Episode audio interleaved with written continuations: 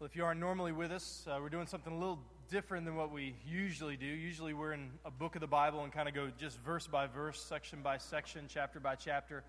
Uh, but what we're doing right now is we are in part four of a five part series on, on marriage. So uh, it's going to be kind of more of a what you might call a topical feel. So we're going to kind of be all over the place in regards to scriptures. There'll be a, a couple places I'll tell you to turn to because we'll be there for a little bit longer. But um, that's a little unique compared to what we, what we would normally do.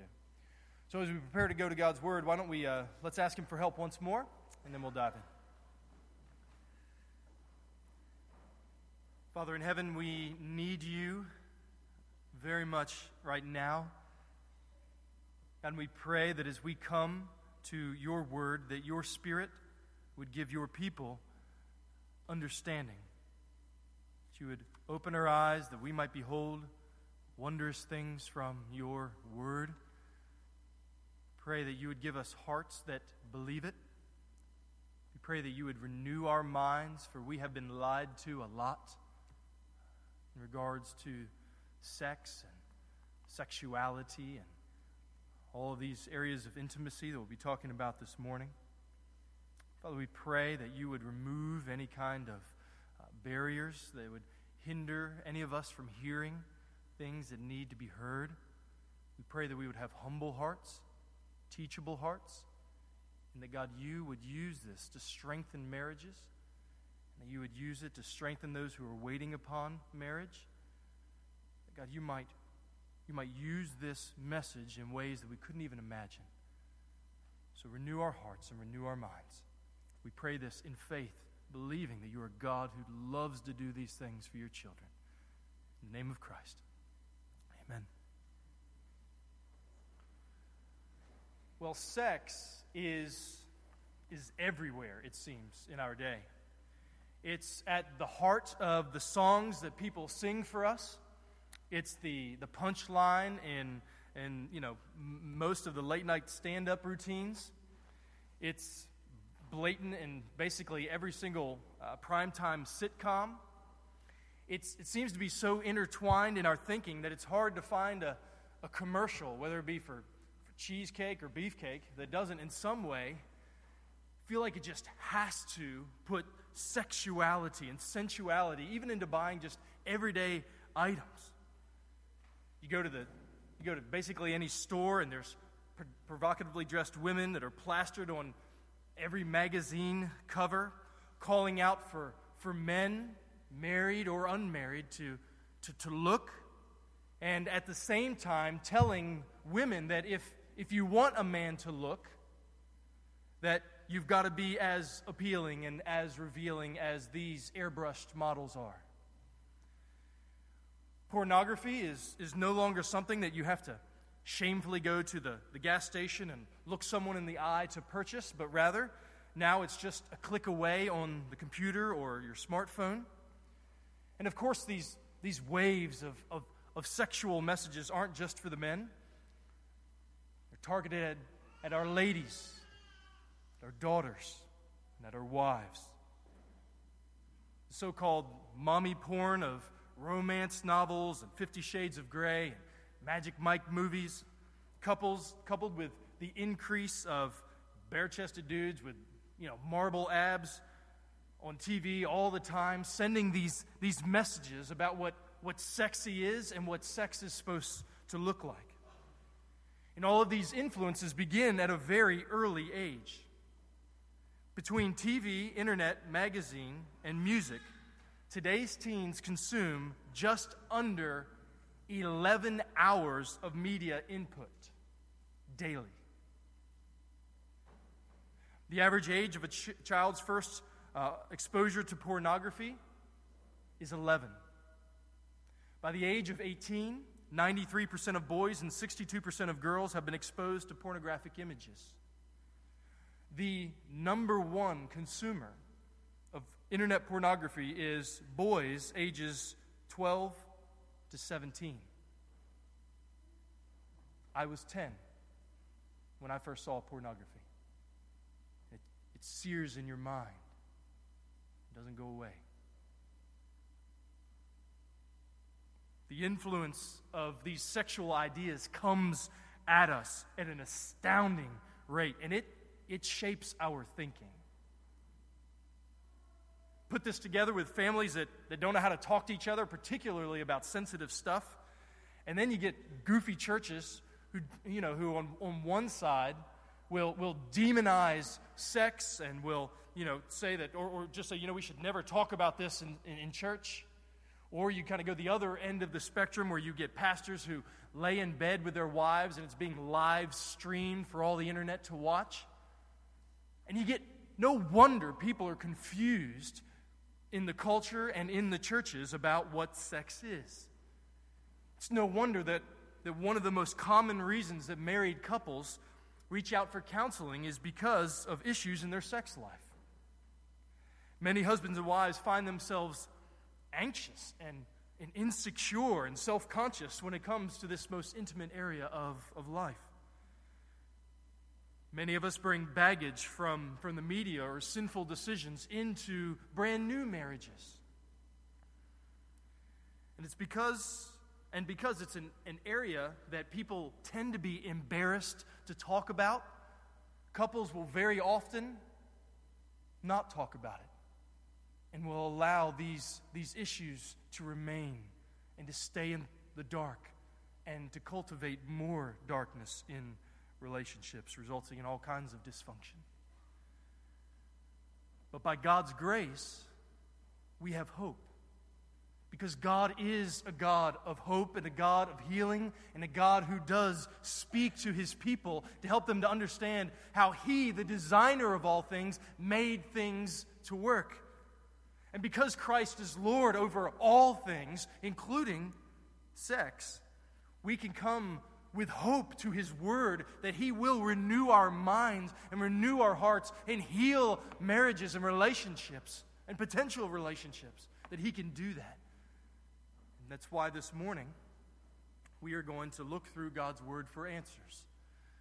And to kind of guide us, I've got three questions that we're going to ask and we're going to answer. They are first, what does God say about sex? So, just in general, what does God say about sex? Secondly, what does God say about sex before marriage? What does God say about sex before marriage? And then thirdly, what does God say about sex within marriage? What does God say about sex within marriage? Those are our three big questions. You'll find scripture all the way through. Again, I'm happy for this manuscript is, is written out. How much I stick to it, we'll find out. But um, it's written out, and you are happy to have this. Feel free to email me uh, if you'd like to have all these verses. Number one, what does God say about sex? Well, to answer this, I think we need to start with a verse. It's kind of been the theme all the way through this whole series on, on marriage. It's 1 Corinthians 10.31, which says this, that whether you eat or drink or whatever you do, do it all for the glory of God. So whether you eat or you drink or you wait for sex or you think about sex or you get married and have sex, we are to do this all for the glory of God. What that means is that there's, there's a way that, that sexual intimacy and all that goes with it, there's a way it's supposed to happen. There's a way that, that it, it's supposed to happen that, that pleases God and, and brings glory to Him. That, that, that through sex, we, we approach it in a way that shows that, that ultimately what's supreme is God. And what's, what's, what's true is, is His ways and His design. And that, that by faith in responding to these things, trusting Him, we show that, that he's, he's greater. That He's greater than, than anything. So, if, if you be someone who thinks that God looks, looks down from heaven on a husband and a wife in their bedroom and freaks out, wondering what's going on, you just got to know that that's not true. God created sex. God created sexual organs, and God created sexual orgasms. He did that. God made it. And He gave sex to husband and wife so that he'll be worshiped for being the kind of God who is that good to his people. So, let's take this idea that God is glorified in sex and let's think, okay, now, How so? Well, we've got three more truths here under this, this first question. The first one is this is to know that sex is created by God as an excellent gift. Sex is created by God as an excellent gift. So you're, you're more than welcome to go there. I'm just going to read from Genesis chapter 1, verses 27 and 28. We see that when God created Adam and Eve, he gave them the gift of, of sex. Uh, 127 and 28, God created man in his own image. In the image of God, he created him, male and female, he created them. And God blessed them. And God said to them, Be fruitful and multiply and fill the earth. Then in verse 31, God saw everything that he made, and behold, it was very good. So God, gave, God, God made people, and he gave them command to make babies. And the way you make babies is through sex. What that means is that God made it. And it says there in verse 31 that everything that he made, including this, this gift of sexual intimacy, is very good. And that is it's pretty amazing when you think about it. That not only did, did God make us in his image, but then he gave, through this gift, the ability to, to produce more image bearers on the earth. And, and that the way he did it is, is in this most most loving and intimate way. I mean, he could have picked something that was much less interesting and much less intimate.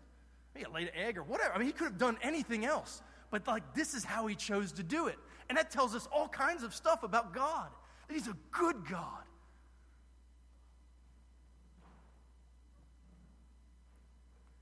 And it's important for us to understand this from the get go that, that sex is not an evil thing, but it's an excellent thing. And the reason is because the church historically has been just dumb on this, just wrong, just all kinds of wrong. I mean, I could right now read for you all kinds of goofy stuff that people that a lot of us really respect from church history have said about, about sex about you know how they, they feel like before the fall that there was, there was no sexual desire at all and they would have just reproduced in some kind of vegetative state. And one other guy talked about that whenever he felt he felt sexual desires he'd throw himself in the in the bushes of, of thorn bushes so that he wouldn't think about these evil things like all kinds of weirdness. But i want you to know that that's not just stuff from back then. There are churches today that, that even teach that sex in and of itself is, is evil there was a married man who visited a pastor friend of mine, and he told this pastor that he and his wife were having some, some trouble in their sex life. And the husband explained to the pastor that his wife had been raised in a church that taught that sex was evil, even in marriage. And that because of that, even though they had a few children, he had never seen his wife without her clothes on. pastor you know, asked a logical question like, well, then how, how do you have kids? And he said that his wife would meet him in the bathroom with lights off, and then afterwards, she would jump in the shower and then come out crying, asking for forgiveness. Whatever that is, that is not from God. Someone lied to her. And the church has done that in the past. And you've got to know that, that sex is not evil, it's a good gift. Secondly, we've got to know that God gave sex as an enjoyable gift. So it's an excellent gift, but it's also an enjoyable gift. This goes hand in hand with the last point that when, when God gave sex, He gave it as a gift to be enjoyed. Listen to this verse from Proverbs 5:18 where Solomon speaks to his, his sons and to, to all men. Let your fountain be blessed and rejoice in the wife of your youth, a lovely deer, a graceful doe, let her breasts fill you at all times with delight. Be intoxicated always in her love. Like, so if you're not familiar with the Bible, that's actually in the Bible. And so is this from the Song of Solomon, just a selection. Let him kiss me with the kisses of his mouth. Draw me after you. The king has brought me into his chambers, and his banner over me was love. Sustain me with raisins, refresh me with apples. Those are aphrodisiacs. For I am sick with love. His left hand is under my head, and his right hand embraces me. Your eyes, your eyes are doves behind your veil. And then he goes on to speak about her hair and her, her teeth and her lips and her cheek. and her breasts. All, all in ways that, by the way, you got to understand culturally. There's some very interesting things in Song of Solomon. I'll be happy to help you read through that sometime if you need some help understanding. But he goes on to say, You are altogether beautiful, my love. There is no flaw in you. You have captivated my heart with one glance of your eyes. Much better is your love than wine. Your lips drip nectar. Honey and milk are under your tongue. I came to my bride. I gathered, I ate, I drank. Be drunk with love. That's in the Bible. This is a book of the Song of Solomon. God is a good God who gives good gifts to his people. And he desires us to enjoy what he has made. And sex shows us that, that God desires, he desires a husband and a wife to not just settle for being butler and maid. That's not God's design for married couples. He designed marriage to have passion and intimacy and laughter and enjoyment. And God gave sex not just for pleasure, but or not just for, for procreation, but also for, for pleasure. But with passion comes instruction. It has to, because we do live in a day where pleasure is viewed as paramount, and we often get tempted to trade, to trade God and His ways for God's gifts. So that verse I read you a moment ago from Proverbs 5:18, listen to the context. Drink water from your own cistern, flowing water from your own well. And you got to remember in this in this culture, water is invaluable. You're in the desert, okay? Water is an invaluable commodity. Should your springs, and he's going to liken this guy's sexuality to springs of water, okay? Should your springs be scattered abroad, streams of water in the streets?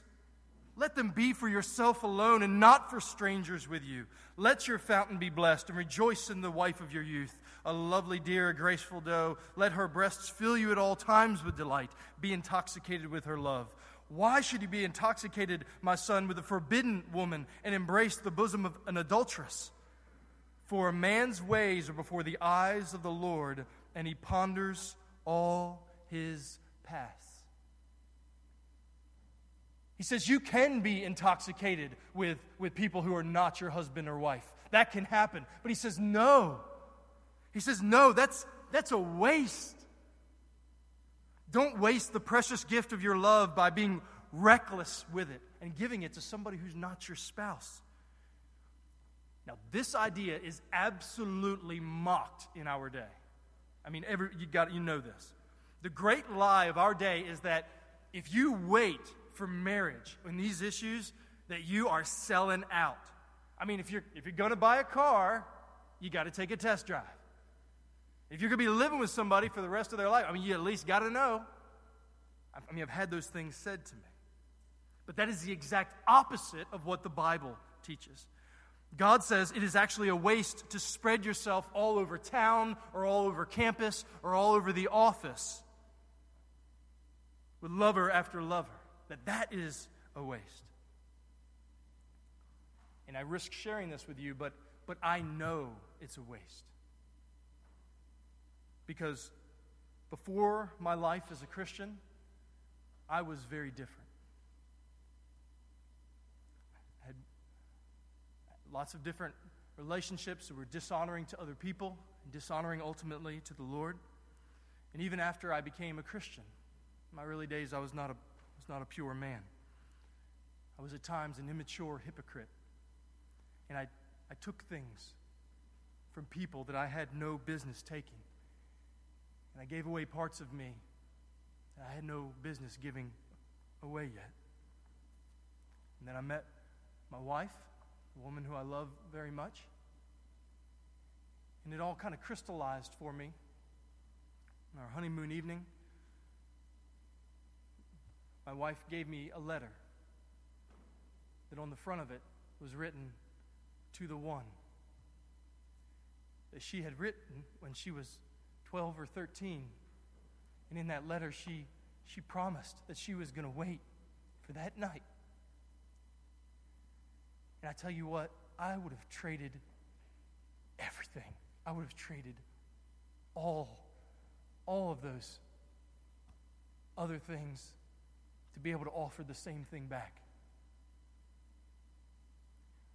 sin lies to you. You've got to know that. It is a lie. God gives enjoyable gifts.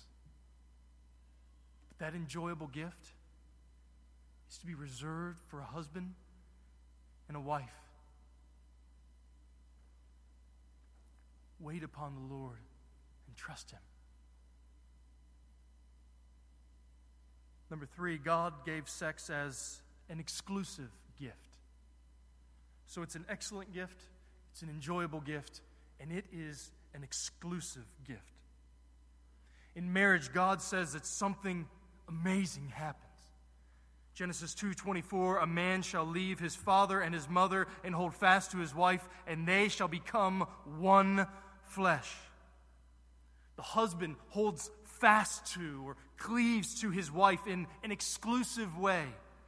They go from being two people living two separate lives to now living in one house with one last name and one bank account. The two become one.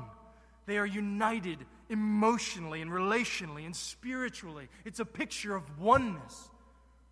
And in marriage, God designed husband and wife to be exclusively united in many ways, including the most intimate of ways in this oneness of sex. And this union of sex is, is designed by God to be kind of a, a spiritual superglue that, that unites souls of, of the husband and wife in, in, in the deepest of, of ways. And that is a connection that God gives, and God says this is an exclusive connection for a husband and a wife. It's not anybody else's. Because, you see, sex in marriage is so much more than just feeling and all that kind of stuff. There's, there's a real relational deepening that God does in all of this. Genesis 4 1, the Lord says that Adam knew Eve, his wife, and she conceived. In sexual intimacy, there's, there's, a, there's a deep, sacred knowing that, that sex isn't just supposed to be two bodies together or two strangers together sharing lust, but rather there's a deeper level of knowing and trusting where a man and a woman, they, they finally have found a place that they can let down their guards and they don't have to perform, but rather they are free to deeply know each other over weeks and months and years and decades. In a way that nobody else will ever know you. And that isn't the sex that Hollywood portrays. That isn't the sex that Hollywood says is, is, is you know, the wild, erotic sex. And sometimes sex in marriage is that way, but, but not always. 2 Samuel 12, there's a scene where David and Bathsheba, who had had a child in adultery, the child dies.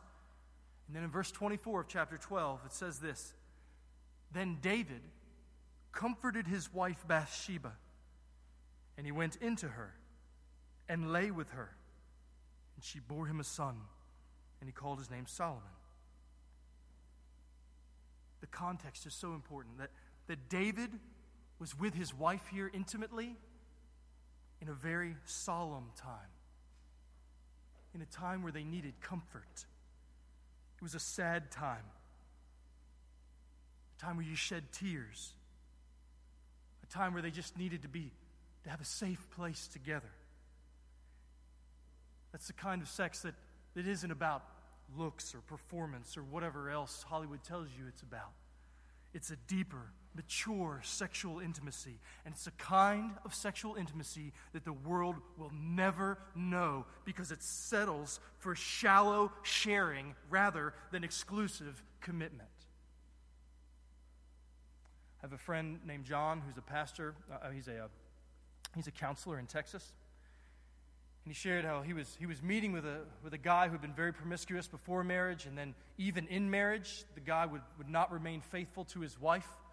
And the guy said to my friend John one time, he said, All right, I just got to know how in the world do you settle for having sex with the same person for 25 years? How do you, how do, you do that? And my friend John said, uh, He said, who, who said I had sex with the same woman? The guy looked at him. He goes, My wife is not the same woman I married 25 years ago. He says, She is so much deeper and more mature and more godly. And we've been through seasons where there have been great times, and we've been through seasons where there's hard times, and we've been through times where we've cried, and we've been through times where we've laughed. And he says, You will never know what sex is because you are eating cotton candy. You get this in a moment and then it's gone. You keep settling for that when there is a depth that the world will never know that God gives in marriage. And that's why it's an exclusive gift. So, God created sex as a good thing.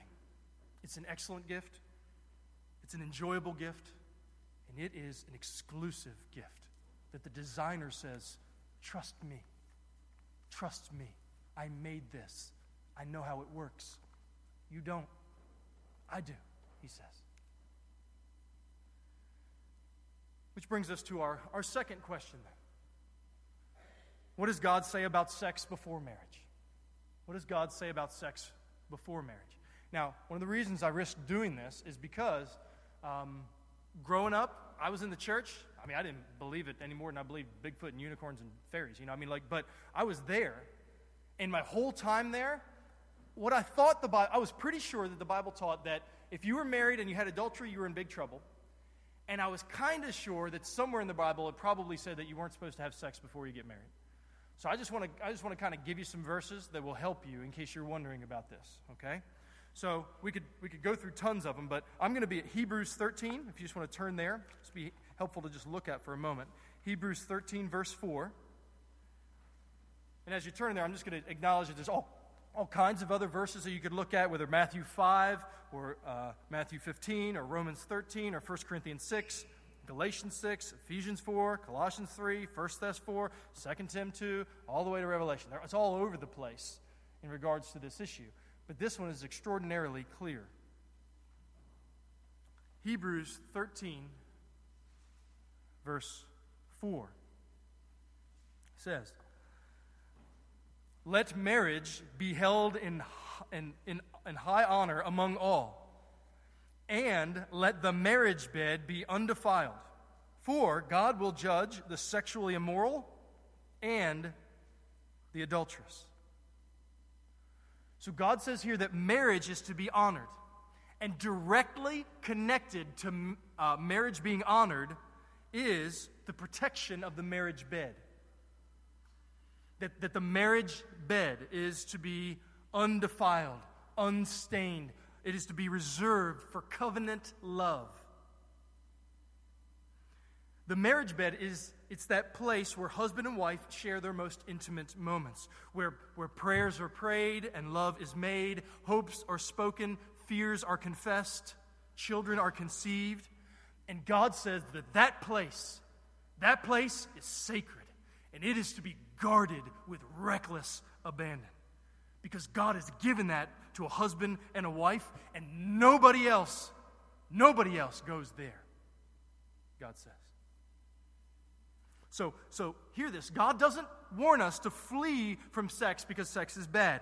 He warns us to flee from sexual immorality. He gives two kinds there. Sexually immoral is any kind of sexual activity done outside the bond of marriage.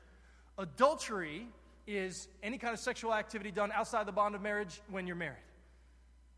Okay? So, how much is off limits? It's all off limits until you get married. And then within the covenant of marriage, there's all kinds of freedom. We'll get to that more in a moment. But you've got to know that God is not some kind of cosmic killjoy who's just calling you away from, from experiencing true sexual freedom. He's not trying to make you miserable. No, He is a good, loving, gracious Father who knows what is best for his children. God calls those of us who are not married to wait in faith for his provision. To wait. And as you wait, it's not just this like, all right, I'm going to wait, I'm going to hold in, going to, you know, it's, it's not just that. It's not just like, well, I'm going to get a gym membership and I'm going to, you know, run 50 miles a day and I'm going to, whatever it is that you, it's not just that, but it's, it's an, actually an act of worship where in faith you're trusting that God knows what you don't know and sees what you don't see, and that He has what you need when you need it. And it's this waiting upon Him, which is the constant posture of the Christian life, always waiting. We're waiting. We're waiting for Christ's return. And in the same way, we wait in faith, waiting. God has designed that which is most intimate to be reserved for that which is most permanent. That's why he says that sex outside of marriage is a sin. So if you're single, please hear me. Do not believe the lies about sex that you're hearing. Don't settle for the passing pleasures of sin. Fellas, as you're waiting upon the Lord to give you a bride, do not be deceived into valuing things that are fleeting. Proverbs 31:30 Charm is deceitful and beauty is in vain, but a woman who fears the Lord is to be praised. So young single dudes, listen up please. You got to look around and see the godly women who who love Christ and are following after him. And yes, attraction is important. We have this conversation all the time. Attraction is important, but godliness is the most attractive quality because though her physical beauty may fade, there's an extraordinarily high probability of that. Her character will only deepen if she is in Christ. And ladies, you've got to keep trusting and keep waiting upon the Lord. Ask God to bring you a godly man whose direction is heavenward and whose desire is Christ. Don't settle for some guy who's she's like, he might be a Christian. He's been to a church before. Like, don't do that mess, all right? Please. You can't do that. You, you wait for God to bring you a guy like that because that kind of guy is gold. Don't be tricked into thinking that your urges for sex and your, what you feel like is a need for companionship are greater than your true need, which is to abide in Christ. Guard your heart against smooth talking guy. All right, smooth talking guy's a liar, okay? He just is. If he doesn't know Jesus, he's lying to you no matter what he says to you. I promise. I've did for a long time. Guard your heart against lies that say that, that your weight or your makeup or your wardrobe is going to be what's going to get you a man. That's a lie. It's not from God. Please. God has given you all that you need in Christ. And ask Him to help you to trust Him, that He will give you a husband if you need one and when the right time is. Humble yourselves under the mighty hand of God, that He may exalt you at the proper time, casting all of your anxieties upon Him, knowing that He cares for you. He knows. Wait. Trust. And if you're in a relationship, so if you're in a relationship, you've got to guard yourself. The primary way you do this is reject the recreational dating idea, okay? So the goal of a Christian relationship, whether you're dating or courting or whatever you want to call it, is to move towards marriage. So yes, there's a season where you got to figure out is this somebody that I want to continue hanging out with, you know? And then and then who knows how long that period is, but you know, have other people kind of helping you think through that. And yes, there's another period where you're like, yeah, I'm pretty sure I'm not ready to get married, but I, I want to, you know, I want to define the relationship. And don't be weird about it, but just be like, hey, I kind of like getting to know you. Can I get to know you more? Okay, something like that. And then, but you're moving not just in circles, but you're moving to like, am I going to marry this person? But as you do, you've got to know, whatever stage you are in this relationship, that even the godliest of couples can be tempted and can fall, fall into sexual sin. And you've, you've got to know that with all this stuff, Satan is a crafty, he's crafty. And what he does is he is trying to destroy your marriage before you even get to the altar. That's what he's doing with pornography. That's what he does with every kind of bit of sexual experience you've had in the past. He wants to give you all kinds of mess so that before you even get to that altar, you've got all kinds of weird, perverted, you know, crazy expectations about what sex or life or marriage and all these kind of stuff is going to look like. He wants to mess with you. And particularly for couples who are moving towards marriage, I'm going to give you two particular ways that, that Satan wants to come at you, okay? So, one is he wants to weaken your trust for each other through sexual compromise. Because when you when you compromise sexually with each other, what you are doing is you're communicating to the other person listen, what's more important than you loving Jesus and walking with Jesus and abiding in Him is me getting some kind of need met. That's what you're communicating to them. My needs are more important than what you need, which is Jesus. Now, even if the other person's willing, then you're both in doing it, all right? But, but, but that's what's happening there. And Satan wants to use that to undermine that you can trust each other. Because when you get married, there's little seeds, whether you know it's exactly that or not, that you're going to wonder if he did that before we married me, what, what, what happens now after we're married? But every time that you fellas, you got to lead on this, dude. You got to lead, okay? So don't be stupid. Don't put yourself in a, you know, I was in the back seat of a car and I got tempted. Yeah, you did, you idiot. Get out of the, don't do that, okay? No. But you've got to lead on this deal and you've got to look her in the eyes and say, listen, I, I like you or love you too much, wherever you are in your relationship. I care about you too much to do this. We got to get out of here. We got, we, got to, we got to go stand down in the mall in D.C. or something. We got to, we got to get out of here. Fellas, lead in that because you don't want to weaken trust. Secondly, Satan wants to deceive you with the forbidden fruit of lust. So, this was the thing that most couples be like, ah, that ain't true. Listen, couples who are about to get married, they're like, this one ain't true of me. It's true of you. Hold on. The, the, there, there's a world of difference between premarital sex and sex within marriage. You see, in premarital sex, there's an element of, of forbidden fruit where you kind of know you're not supposed to, and that, that, that stirs up this, this, this kind of lust that has a very strong power. There's, there's, there's high passion, and feelings are intense. It's kind of like gasoline on fire. But sex in marriage is very different. There still may be passion, and there's still intense feelings and emotions, and there's seasons of this and that, but, but sex in marriage, long term, is based primarily on, on the hot coals of, of trust, trust and devotion and sacrifice. And if you if Satan can get you expecting the wrong thing so that you're constantly disappointed early on and perpetually, he's got you. He's going to wear you out. So God's word is really clear that we've got to wait for his provision. Stay on guard against the evil one's attacks.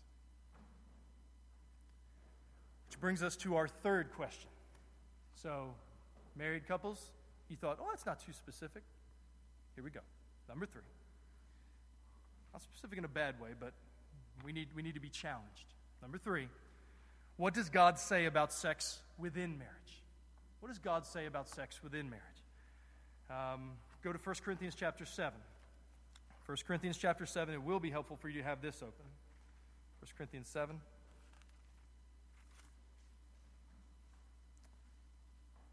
The context as you're getting there is, is that the Corinthian church was kind of a really messed up bunch. Um, and they were having all kinds of questions about life and theology and all this. And one of those questions was whether or not it was okay to get married because in marriage people have sex. And some of the super spiritual people assumed that it was kind of it was evil to have sex. And Paul is kind of correcting that idea basically. Okay? So 1 Corinthians chapter 7 verses 1 through 5. Now, concerning the matters about which you wrote, so they had written Paul, he's writing it back. And what they said was, it is good for a man not to have sexual relations with a woman. So he says, I'm going to address that. Well, because of the temptation to, sexually, to sexual immorality, each man should have his own wife, and each woman her own husband. The husband, verse 3, should give to his wife her conjugal rights, and likewise the wife to her husband. Verse 4 For the wife does not have authority over her own body but the husband does. Likewise, the husband does not have authority over his own body, but the wife does. Verse 5 Do not deprive one another, except perhaps for an agreement of a limited time, that you may devote yourselves to prayer. But then come together again, so that Satan may not tempt you because of your lack of self control.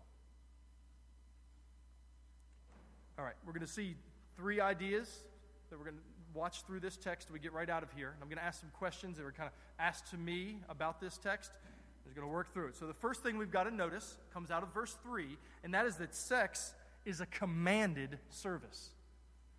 Sex within marriage, we've already talked about this, but within marriage is a commanded service. Verse 3 The husband should give to his wife her conjugal rights, and likewise the wife to her husband. The word for conjugal rights literally means duty. And the context makes it really clear that the duty he's talking about is that a husband has a duty to sexually care for his wife, and the wife has a duty to sexually care for her husband. So if you've been looking for those verses, here you go.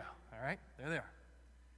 Now, one of the questions that I've had about this text is, and you can guess whether this came from a young single married guy, why would Paul need to command married people to have sex? All right? All right, here we go. Well, believe it or not, this is actually a major issue for married couples. Because life is busy, kinds of, especially in this area. I mean, schedules, and you're sapped from energy from the kiddos, and over time, couples grow older. Sometimes it's just low desire by one or even both spouses. Sometimes it's maybe something more serious like medical issues or anxiety issues or betrayal issues. But the reality is that whatever's going on, God gives grace for those circumstances and He empowers us and He empowers couples to act in faith and to make sex a priority in, in the relationship.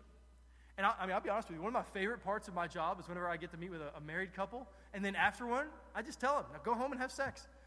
Like that's it's I got a verse, man. I got a whole you know this whole section here. Like I tell them, like, go home and, and do that. Enjoy one another. Okay? But the reality is that, that, that whatever is happening here, you, you've got to know that God makes it really clear. Husbands and wives are to have sex. Now, I'm not sure if you know this or not, but the Puritans, like, they took this kind of stuff really seriously. Uh, and actually, this, this one case took place in the First Church of Boston, where James Mattock was excommunicated from the First Church of Boston because he, quote, denied conjugal fellowship unto his wife for the space of two years. They kicked dude out of the church because he wouldn't have sex with his wife. Now, that's, that's pretty intense, but it highlights the fact that the Puritans understood something that to withhold sexual intimacy from your spouse is a sin against God and it's a sin against your spouse. Okay? So, sex is a commanded service. Secondly, sex is a call to sacrifice. Sex within marriage is a call to sacrifice. Verse 4 The wife does not have authority over her own body, but the husband does. Likewise, the husband does not have authority over his own body, but the wife does. So, one of the things that God makes really clear in His Word when we study this subject is that God not only cares who we love, but how we love them. The relationship with our spouse isn't supposed to be rooted in a passionate lust that uses one another for, for sensual, selfish pleasures, but rather it is a passionate love that doesn't so much seek your own pleasure, but the posture is, is seeking the pleasure for your spouse, hoping for them to be delighted, and ultimately you being delighted in, in them being satisfied. And this, this is a wonderful idea, but you could, you could feel it when you read that verse. And people are like, does that mean what I think it means? It means what you think it means. But it puts you in a very vulnerable posture. Pause. Single people, be really careful who you marry. Be really careful. A, a husband does not have authority over his own body, but through marriage, he has handed over the rights of his body to his wife. And in the same way, the wife, through marriage, has handed over the rights of her body to her husband. That is a vulnerable feeling. How do you how do you practically live this out?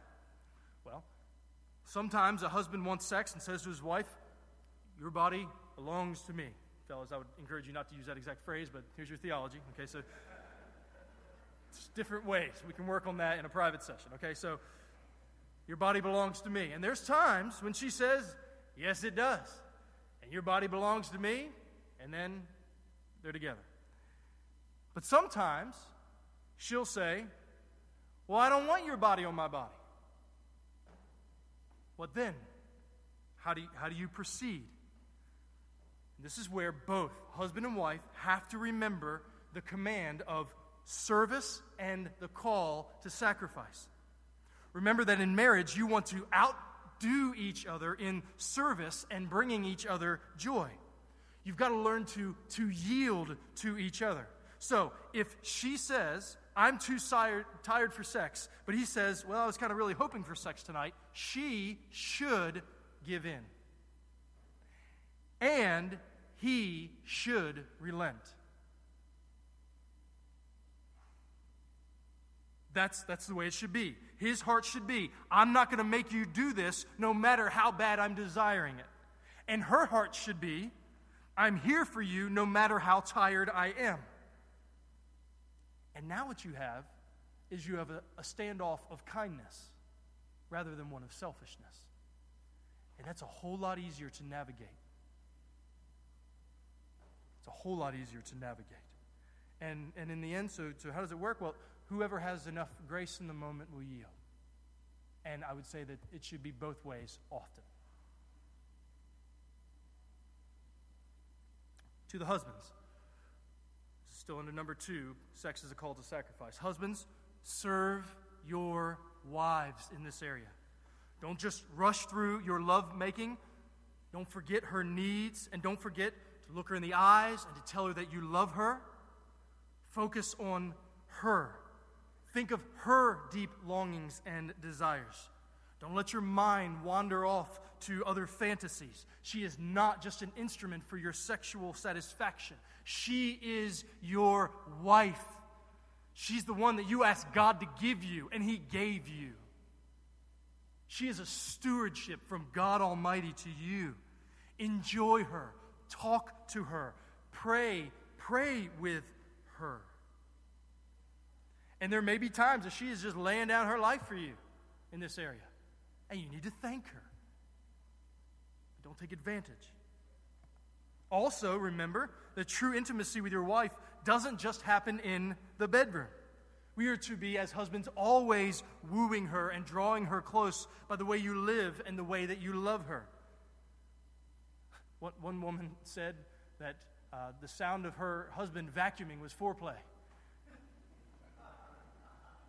That's how a lot of ladies they think that way. So foreplay begins with doing the dishes and doing the laundry. Serve her and compliment her and thank her for all she does. Husbands, love your wives. Don't just, don't just hop in bed at the end of the night and expect her to celebrate your willingness. Okay? That's not, that's not, that's not the way it works. I've heard it compared that, that, that women are like crock pots and, and men are like microwaves. Okay? And it, it, it's, it's an all the time process with your wife. You're constantly keeping her warm through your affection and your love and your service and your care. And wives, serve your husbands. If your sex drive is less than your husband's, and it doesn't have to be, but if it is, ask God to give you grace to consider him more important than yourself. Ask God to stir your heart towards serving your husband in this way. Ask your husband uh, ways that he thinks that the two of you can improve this area of your relationship. And, and please hear me. Do not be offended if he desires a little more creativity or a little more responsiveness or whatever it may be. These are common. I mean, like every single conversation that we have with couples, it's, these are common things. It's not unique to you. And guard your heart, ladies, from using sex to control and to manipulate your husbands. Well, I'll do this if you'll do that. That's not, that's not service. That's contract. That's not, that's not love. What if we have different sex drives and desires for creativity? So these are questions that I've been getting. Well, you manage that by loving each other as you would want to be loved. The spouse who has a stronger sex drive should not be demanding. The spouse who has a weaker sex drive should not be withholding. But through prayer and communication, and more prayer and more communication, you'll meet somewhere in the middle in a way that both of you will be able to perceive that you're both trying. You're both trying. You're both compromising. You're both giving. You're both surrendering rights and laying down life and, and denying yourself in some way. That should be, there should be that constant tension for couples, that they, they know that about each other. That's trust. And God uses that to deepen relationships share with each other honestly about desires and dislikes. Communication and sex are always inseparable, they must be. Then, re- regarding the question about creativity, God has given much freedom between a husband and a wife, so explore and enjoy. But there is a supreme rule. And the supreme rule is this that you never, you never force or guilt your spouse into doing something that they feel is degrading or damaging or demeaning. You are to be a servant, not a slave master. I was once approached by a couple. Uh, I was doing a speaking engagement somewhere. And they came up to me and he said they needed to talk about their sex life because they were having some issues. And he talked to me about how they needed to, to have more creativity and more spice and she needed to, to kind of give in to some of these things. And as he was talking, I, I could see that she was trembling. And there were tears in her eyes. And I, I asked her, I said, Tell me what's going on here. She just cried. And she said, He just makes me do things I don't want to do. And he makes me he makes me feel like I'm just some outlet for his fantasies. It was one of the saddest things I think I've ever seen. That this woman who's to be cared for in the way that Christ cared for his bride is being abused. Husbands, wives, creativity is fine, but you love one another and you protect each other. That honors God and brings him glory. What if one of us has a medical condition that hinders our sex life? The most important thing that you need to know is that you pursue each other and that you be tenderhearted toward each other. Come alongside your spouse and empathize and say, Tell me what it's like for you to have this. And work at it with prayer and with patience. And for some who have, whether it be physical or psychological struggles, it can be really difficult. But remember that there are seasons in love, and you've got to be patient and you've got to be sacrificial. So, saying to your spouse, well, you got to get fixed so we can have sex, is not loving. But rather, they, they need to know that, that they're listened to and understood. And please hear me, there is no shame in going to a doctor if there are physical things that are going on. Go, go to a doctor. That's fine. It's good. It's not just fine. You, you have to do that. You have to. If there's something physically going on. And there is no shame about being open, as you guys are comfortable with, open with other godly couples and talking about things or coming to your pastors. Listen, your pastors aren't like sex experts or something, but, but we, we, we can help you think through these areas. And the last thing I want to say on this point is that the whole, your whole relationship as a couple is intertwined. So, what that means is that problems outside the bedroom will produce problems inside the bedroom. So, if there's bitterness and unforgiveness and tension in other areas, know that it will feed into this area. And that's why you have constantly got to be ushering one another to the throne of grace and speaking about Christ and his death for sinners and his resurrection and the hope that we have in him, not just to become Christians, but, but to abide as, as husbands and wife who want to honor Christ constantly usher one another back to that throne of grace, not just in the bedroom, but in all areas, because it's all connected. Then the final thing is number three that sex is a commanded safeguard. Sex is a commanded safeguard. Verse 5 Do not deprive one another, except perhaps by an agreement for a limited time, that you may devote yourselves to prayer but then come together again so that Satan may not tempt you because of your lack of self control. So, again, there's a normal expectation for husbands and wives to be intimate. To not do this is sin because it deprives your spouse and it deprives the relationship. Well, how often should a couple be having sex? More questions. The short answer is that ultimately it's up to every single couple. But every couple should have honest and candid conversations about it. And we do this in premarital counseling. So I'll have a, I'll have a, you know, uh, the guy write down on a piece of paper and the girl write down on a piece of paper how many times they're kind of expecting to have sex in a week. And that's a very telling time. And normally, by God's grace, it's pretty close. But sometimes it ain't close. That's a good opportunity for some, some conversation. But that kind of conversation isn't just for couples who have no idea what they're about to do, but it's for couples who are continually learning this, this, this, this part of their relationship. So, for married couples, revisit that question often because there's different seasons in marriage. So, if both spouses desire sex daily or every other day, feel free to enjoy. If both have a low desire, I would want to investigate and I want to know why. Is, is, there, is there bitterness? Is there conflict that's unresolved? Have you kind of just don't feel like being around each other anymore? Those are all sin. And it's not a good reason, even if both of you say, ah, we're just, we'll just, we'll just be like this. No. God says, no, you won't. God says, cut it out. God says, that's sin. He says, y'all need to get together. And we need to work through these things. Do not just settle for dysfunction. With that, you, you may need to schedule it. Okay? You, you may need to do that.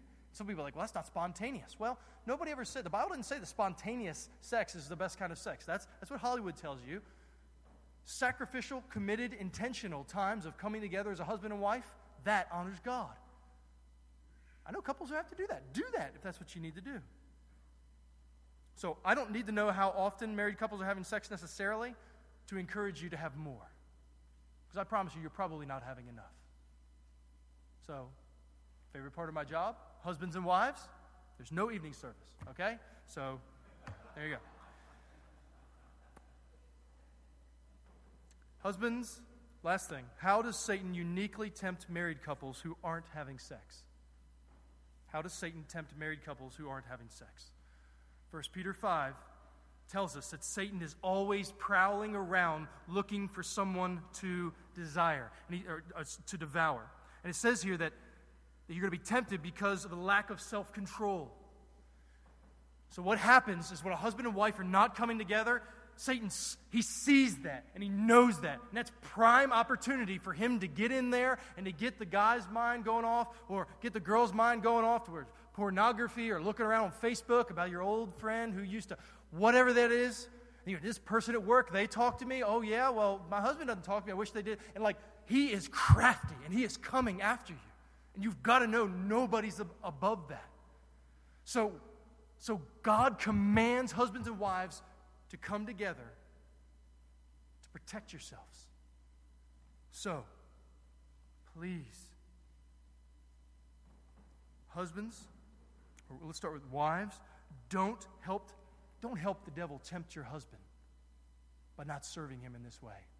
And husbands, do not help the devil in tempting your wife by not serving her in this way. Now, there's a thousand other things. I literally cut eight pages off of my manuscript. And you're like, how? That's the longest sermon I've ever heard. I don't know. I'm just telling you, there's a lot on this issue, okay? But I want you to know that wherever you are in all of this, sex, because it is such an intimate part of all of our lives, that in this room, there are all kinds of people with all kinds of different scars, wishes that haven't been fulfilled, dreams that haven't been fulfilled, things that you'd give anything to take away. And what you've got to know, that all of us, that the hope ultimately is that we have a God who heals every wound and can fix any marriage. And for marriages that are about to happen, that He can cultivate a, a, a life together that can glorify Him. And that happens through the grace that He gives through His death on the cross and His resurrection from the dead. And if you're not a Christian in here this morning, you've got to know that all this that we're talking about, that there is a God who made all of this, and we've all turned away from him, but that in Christ he has given grace. So come unto him and be forgiven and receive healing.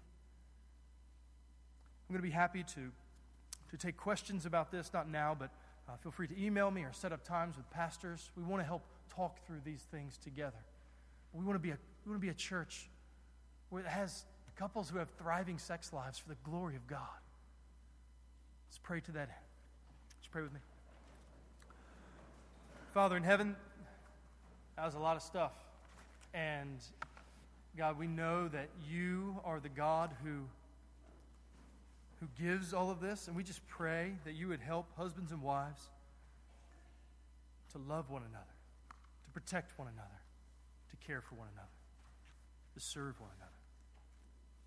Father, we pray for those who are not married that you would give grace, that you would guard and guide their hearts. We pray for our single sisters that you would give them godly husbands. God, we pray that even now you would raise up men for them. We pray for our godly young single men, that God, you would raise up godly spouses for them.